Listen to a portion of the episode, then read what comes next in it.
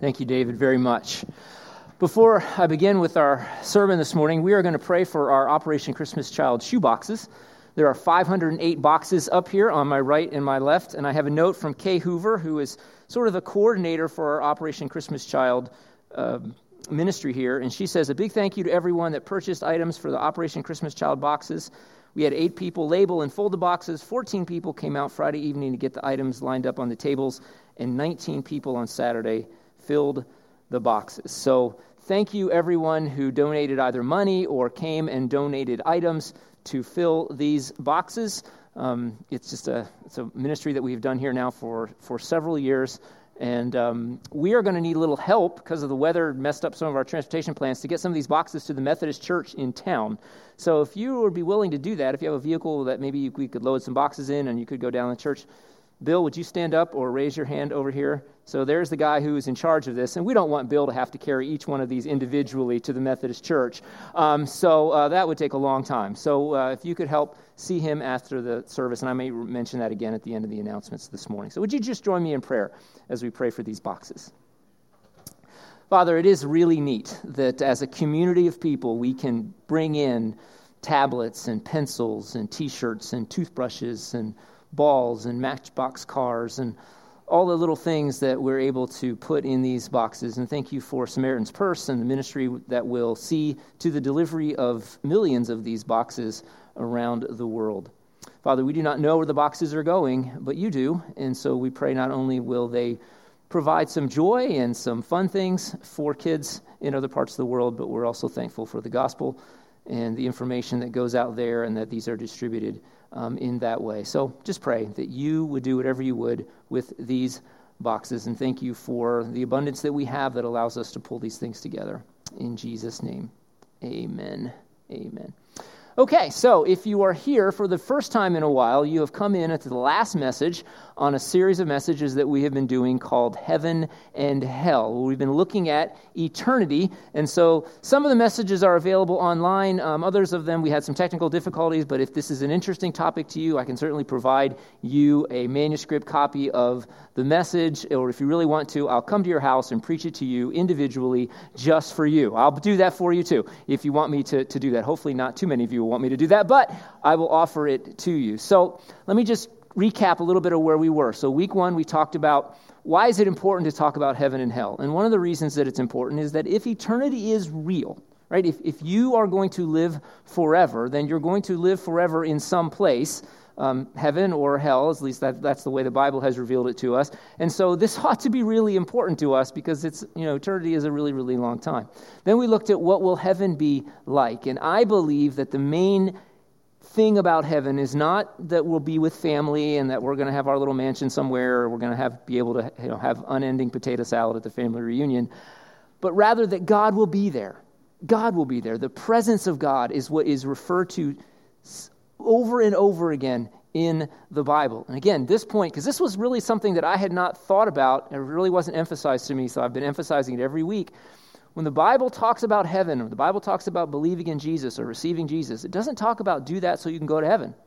It talks about doing that so you can be with Jesus. So being with him is really what heaven is, is all about. And seeing, I think, the glory of God on display. What will we be like was the third week and talked a little bit about the fact that we would have bodies and, and that we will be alive for the very first time. All of those characteristics in you that you appreciate about yourself, your love and your peace and your joy and your patience, all of those things will be able to be fully on display, unhindered, unhindered, excuse me, by your sin or by the sin of anyone else. And then last week we began this two-week look at at hell with talking about what is hell like. And I gave to you the sort of three main views of what uh, people think that hell is going to look like. It's either eternal suffering, or it is going to be a finite period of suffering at which time your soul or spirit will just cease to exist. That's typically referred to as annihilationism. And then there's a third view, which is called restorationism, which means that everything is going to be and everybody is going to, want, at one point in time, be restored to God in, um, in heaven. And so that's another third, uh, third view. And those views have really been taught throughout church history. Um, and I share with you that my view is the first one, the eternal view of hell, probably the one that most of you are most familiar with. But I did give you links last week to a couple of sermons that you could follow along um, with to get a little bit more of the, uh, the view of the other two areas that I don't have as much time to go into today. So, as we begin, first slide says that the topic of hell should bring many questions to our minds, right? If you really think about this, you ought to come up with some questions. You ought to think about it in a way that, that would make you, well, yeah, but what about? And we're going to look at one of those questions today. But one of the things that I really want to encourage you, and, and I think often that we, we tend not to think that, that we're either, I'm not sure what we, sometimes the Bible seems to intimidate us. And we feel like, you know, I just don't know enough about it. Like, I didn't go to seminary, or I didn't go to Bible college, or I don't read my Bible every day, or I don't. There's really not that much information written down in the Bible about hell. Really, you could read the whole thing and probably a couple of books about it in the time it takes you to watch one series on Netflix. Right? I mean, by the time you get through, I don't know what the popular series is on Netflix these days, but by the time you got through the whole thing, if you had taken that time instead and read what the Bible says about hell and probably read a book or two about it, you'd be really educated. And then you'd be able to begin to help make some of your own decisions about what you believe and why you believe what you believe.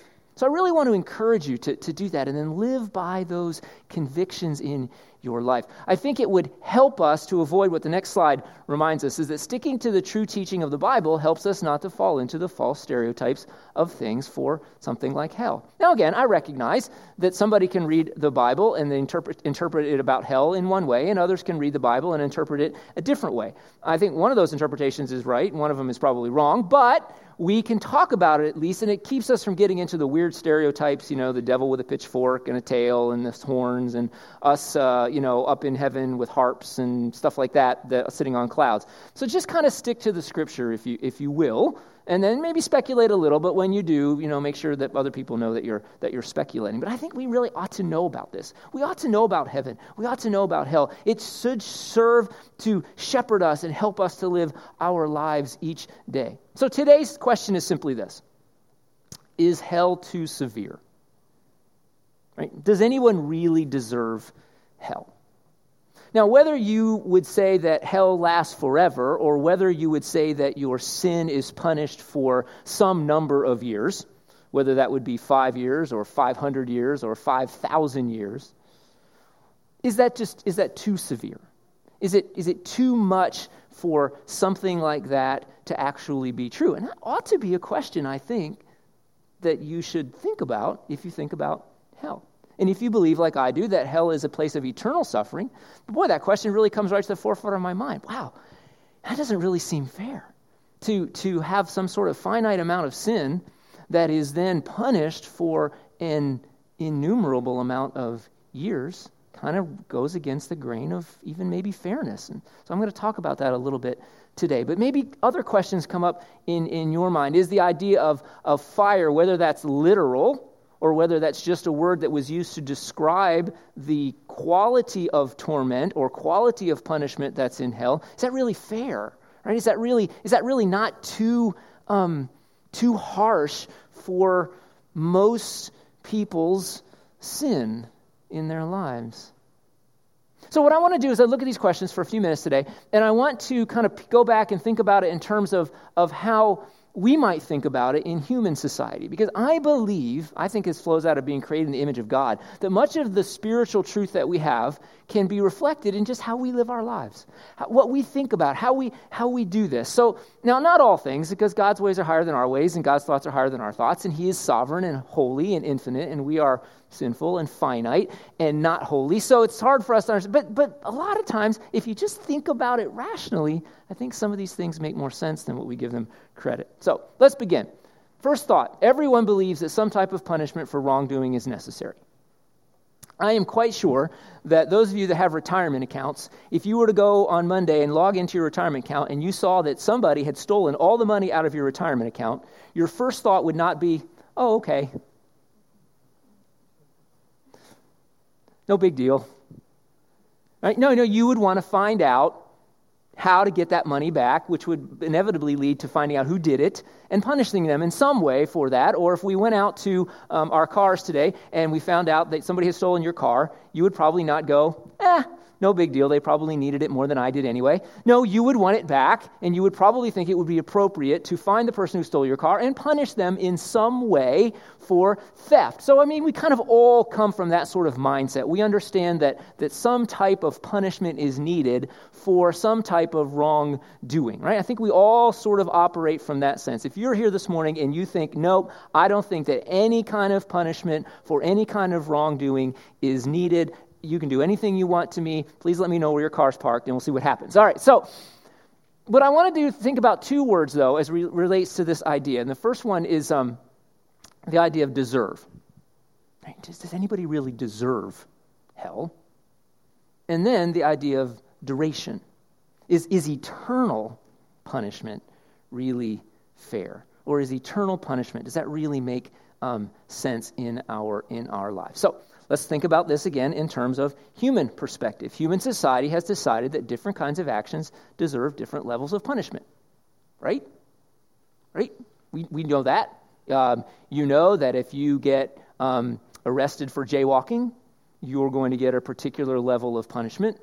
If you are arrested for armed robbery, you're going to get a different level of punishment, and that all seems fair to us. We don't think, because I mean, I jaywalk all the time. So I would hope that punishment for jaywalking, or if you speed, right, if you speed, you get a ticket, and there's some level of punishment associated with that, usually um, most of us, fines that we have to pay.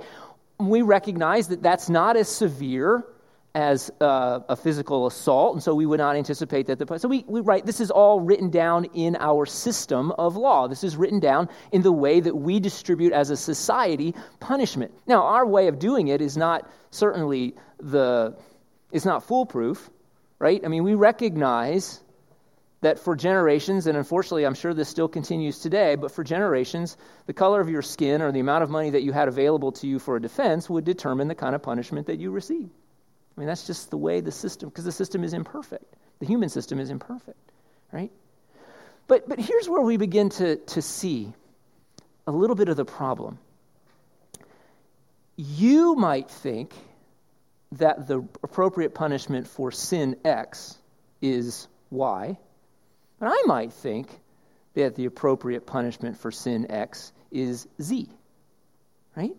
So, what you think might be appropriate punishment for a wrongdoing is different than what someone on this side of the room might think is appropriate for the same sin or for the same thing, right? We see that.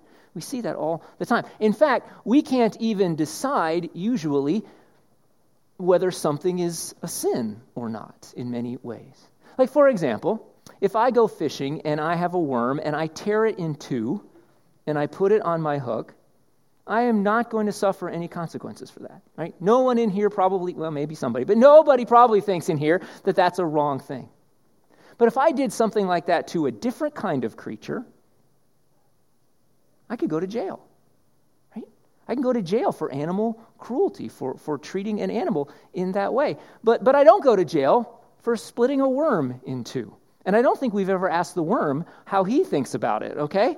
But we have decided as a society that it's okay to split a worm in two, but it's not okay to do that to, let's say, a cat or a, or a dog or something like that, right? And I can go to jail for that. In, in society, I think it is a terribly horrific thing to abort a baby because of a diagnosis of Down syndrome, right? I think that's a terrible thing to do. That grieves me that that happens. But in Europe, about 90% of all of the babies that are diagnosed with Down syndrome in the womb are aborted. More than 9 out of 10. And I just read something where in the United States it's about two thirds right now. Now, I think that is terrible, but maybe you don't. Maybe you think that would be okay. And certainly the vast majority of people think that that would be okay. So, do you see what I'm saying? We struggle with even understanding what is wrong so it's obvious that we're going to have a little trouble in understanding what the punishment for that wrong ought to be. So, how do we think about this as it relates to heaven or hell? I think we need to go to the scripture. All right, I think we need to go to the scripture. And so we see that the Bible teaches that because of our sin, all deserve hell. All of us deserve it. One example, Romans chapter 3, verses 10 through 12. As it is written, there is none righteous, no, not one. Right? I mean, let these words just sort of, you know, there is none who understands. There is none who seeks after God. They have all turned aside. And Paul here in Romans is not writing to people who've done horrible crimes. He's not writing to people in prison. He's writing to everybody. They have together become unprofitable. There is none who does good. No, not one. The, the, the, the bar, uh, if you would, to escape this condemnation is a bar that none of us can, can match. All of us, all of us, because of our sin, deserve to be punished. Then in Ephesians, Paul writes the same thing to uh, the, the church there in Ephesus. He says, In you, now he's writing to the church, so he's writing to believers here, but he says, You he made alive, God, who were dead in trespasses and sins. Right? So, and again, Paul is not writing to the prisoners in Ephesus. He's writing to what you and I would consider to be the good people. Right? He's writing to those, he's writing to everyone. And he's saying, hey, you were dead in trespasses and sins, in which you once walked according to the course of this world, according to the prince of the power of the air, which I believe is a reference to Satan. The Spirit who now works in the sons of disobedience, among whom all we also once conducted ourselves in the lusts of our flesh. I mean, this is not flattering language. But this is applying to all of us. Fulfilling the desires of the flesh and of the mind, we're by nature children of what? Wrath, just as the others. That as God looks upon us before we've received Christ, the Bible never says that we're children of God. But here in Ephesus, we read, in Ephesians, we read that we're actually children of wrath. Why is that? Because of our sin. And so we all deserve this level of punishment. Now, again, you might be sitting and saying, I, I, don't, I don't think so. I don't think I deserve that. Well, let me just give you the next slide. We tend to underestimate the severity of our sin. Right? How many of you, as parents, have raised your children and you give your 10 year old a discipline for something that she did, and she says, Mom, I really think you should discipline me more? Being grounded for one week isn't enough, Mom. Can I have three? Okay, that's never happened to me. Right? Your, your, your, your toddler, you know, can, can we extend time out? You know, can we extend it? No, no, no. Because we want to get away with as much as we can get away with. And, and when often when we, when we confront someone, even when something that they've done wrong, they look at us like, not me. Not me. Or I didn't mean it. Or that's not what I wanted we just tend to underestimate the severity of our sin. And can we appreciate, and can I appreciate, that as a sinful, finite creature, I don't even understand how my sin appears to a holy, infinite God. And the same is true for you. Our human experience helps us to see that we tend to underestimate the severity of our sin. Oh, it's just a little lie. It was just a one night stand. It's just the money that I needed to steal so that I could pay the bills. Right? I mean, these are things we see. We see this in the media all the time. We see it in our own hearts. I ran across this quote We are in no position to criticize the penalty because we have little understanding of the extent of the guilt involved. Man, I, I just hope you'll sit with that. You have no idea. I have no idea the guilt of the depth of my own sin. But God does. And I believe the Bible has told us that if we die apart from a relationship with Jesus, we will spend an eternity in hell, suffering in punishment for the sin that we have committed. But, but, the good news is that though everyone deserves it, everyone can be delivered from hell through Jesus Christ. Everyone deserves it, but everyone can be delivered through Jesus. After that condemnation of mankind in Ephesians chapter 2, verses 1 through 3, we read this But God, who is rich in mercy, because of his great love with which he loved us, even when we were dead in trespasses, made us alive together with Christ. By grace you have been saved, and raised us up together, and made us sit together in the heavenly places in Christ Jesus, that in the ages to come he might show the exceeding riches of his grace and his kindness toward us in Christ Jesus. For by grace you have been saved through faith, and that not of yourselves, it is the gift of God, not of works, lest anyone should boast. For we are his workmanship, created in Christ Jesus for good works, which God prepared beforehand that we should walk in them. Yes, I believe very strongly that all of us deserve eternal punishment, but it doesn't have to end there because God has provided a way for us to escape that, to get away from that through Jesus. But again, I believe the Bible is clear only through him. Not through your good works, not through cleaning up your act, not through trying to develop new habits, but through Christ. And you say, "Oh, that sounds that sounds too good to be true." I agree, it does sound too good to be true. But it is true. And I would beg you, if you were here this morning and you are not sure that you have received Christ as your Savior, that you would ask about that so we could help you. Because we don't want you, I don't want you, to enter into the uncertainty of what happens when you die without Christ.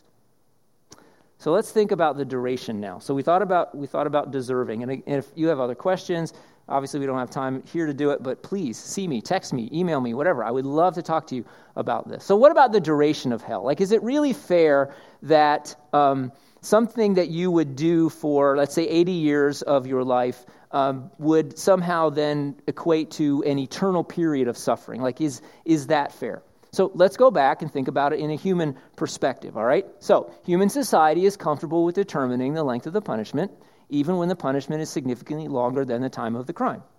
So, all of us know that our legal system has certain levels of sentencing or certain times of, of sentencing or certain punishments for crime depending on the severity of the crime, right? Typically, as the severity goes up, the time goes up, right? We all understand this. We, we, we live in this society. Again, I know it's not perfect and I know sometimes it's not fair, but this is sort of the way it works, right? You understand this. We all understand this. Nobody is standing up there and saying, nope, that's wrong. You can't, you can't expect somebody to spend more time in prison for murder than you can for um, jaywalking, right? We all understand that, no, that makes, that makes sense. Is it getting cold in here to you? Okay, I'm not sure. Maybe they did that specifically since I'm talking about hell. They got the temperature going down. But it seems like it should go the other way, right? It should go up. But, but anyway, we're, we're, we're going to worry about that. But I just wanted to let you know if, if you're cold, if you need to go get a jacket or stand up with your jumping jacks or whatever, you can, you can certainly do that. All right, so, so I want to think about this for a minute. So suppose that there was an 18 year old, we'll just say male, 18 year old man, who committed a murder, shot somebody. How long did it take him to pull the trigger? A second, all right? Probably less than a second, but let's just say a second. Okay? And let's say that person then was sentenced to life in prison because of that, and that he lived to be 80 years old. So he went into jail at 18, and he spent 62 years of his life in jail before he passed away. So here's, here's the math for that. If a man served 62 years in prison for a crime that took one second to commit, now you say, well, wait a minute, but if it was premeditated and he thought about it and, and all of that, and yeah, I get that, but he's not in jail for thinking about it. Okay? Right? He's in jail because he actually did it, and when he did it, it took him a second to do it. So if he was sentenced then to 62 years in prison, he would have been punished 1,955,232,000 times longer than his crime. His crime of one second which was punished then for, in this my example, 62 years, is 1,955,230, excuse me, 955,232,000 times as long as the crime. We don't have a problem with that. Now, I'll use the same multiplier to my idea of sinning before God.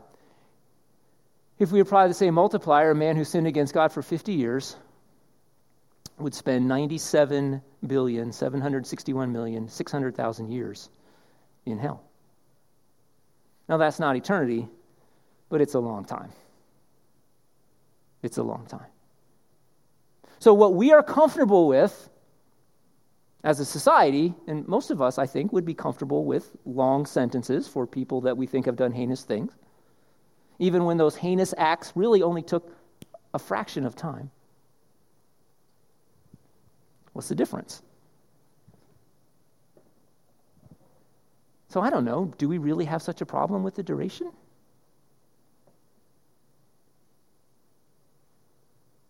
I believe that Jesus taught about the eternity, eternal nature of hell. Here's just one example from Matthew 25. In Matthew 25, Jesus is talking about the sheep and the goats as a metaphor for those who are his followers and those who are not his followers.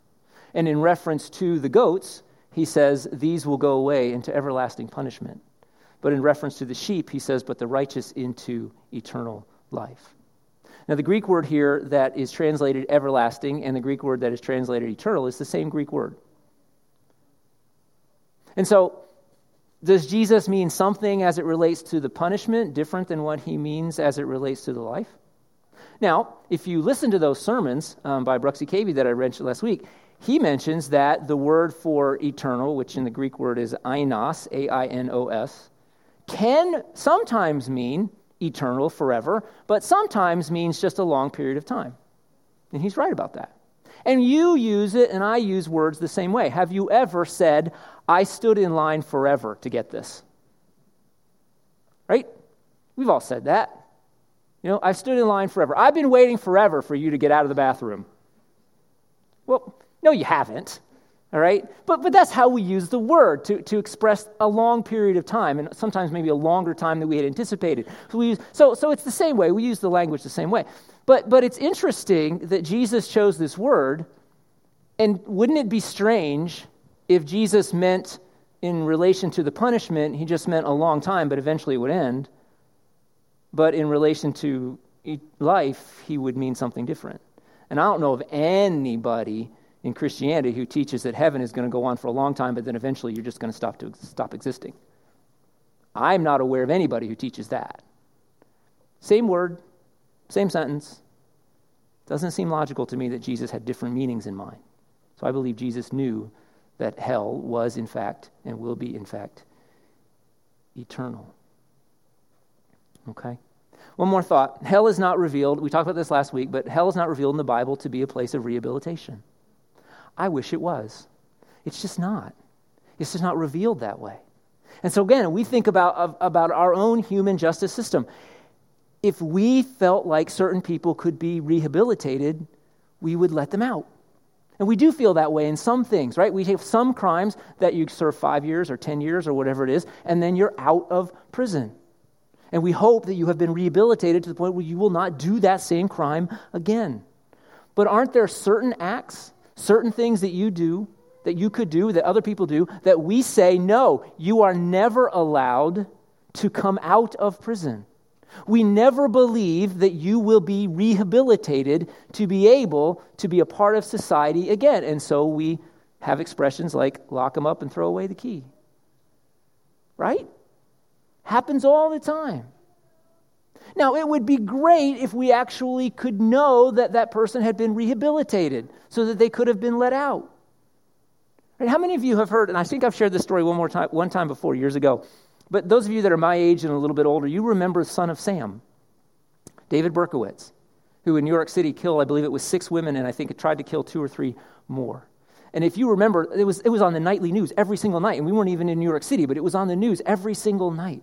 And they finally caught him, and he was sentenced to six consecutive life sentences in prison.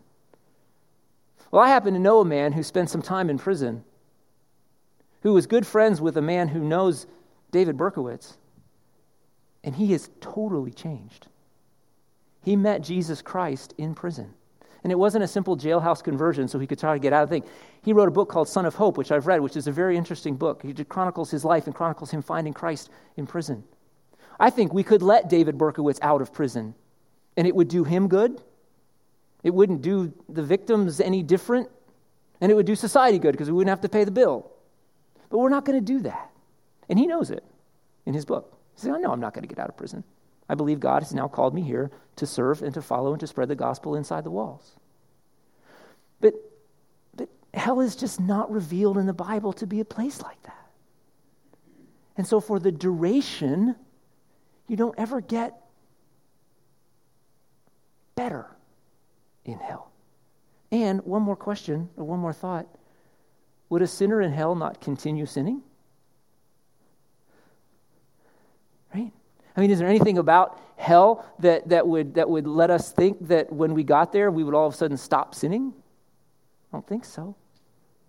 And so you have a need for continual punishment. Now, as I wrap this up and I wrap this whole series up, I just want to talk about this last slide. For me, for me, the darkness of hell, and I believe it is eternal, and I believe it is a place of suffering. But what it does is it illuminates the cross in a spectacular way. Because when you think about those times in your life, perhaps, when you deserved something really bad, and someone stepped in and took it away for you, took your punishment. How does that make you feel? That makes you feel really good about that person. You didn't deserve them to do it, they just did it. That's what the cross is like. You and I deserve hell because of our sin. But Jesus says, I took that for you. I took that for you. Now receive me. And all of that punishment is gone away. We're going to sing the hymn, Stand Amazed in the Presence of Jesus the Nazarene. I just, want to, I just want to recite the first verse for you and let you think about it before we sing it. I stand amazed in the presence of Jesus the Nazarene and wonder how he could love me a sinner condemned unclean. How marvelous, how wonderful, and my song shall ever be. How marvelous, how wonderful is my Savior's love for me. I think that rings even truer and more glorious when we understand the truth about hell and what Jesus is offering us. And as we sing, I beg you, if you are not sure that you have received Christ as Savior, you say, Well, I'm a pretty good person. It doesn't count. Well, I remember when I was seven, I prayed a prayer, I raised my hand, or I did something at vacation Bible school. I don't know. What's your life been like since then? Is that still meaningful to you? It's not fire insurance. I invite you Trust Him now. Invite Him now. If you've got questions, ask them. Fill out that comment card, text us, email us. Say, I, I don't know. I want to know. Because you could invite Him into your life right now and stand amazed in the presence of Jesus the Nazarene. And you don't have to wonder how he could love you, a sinner condemned unclean. You can experience that love, maybe for the first time. Let's pray. Father,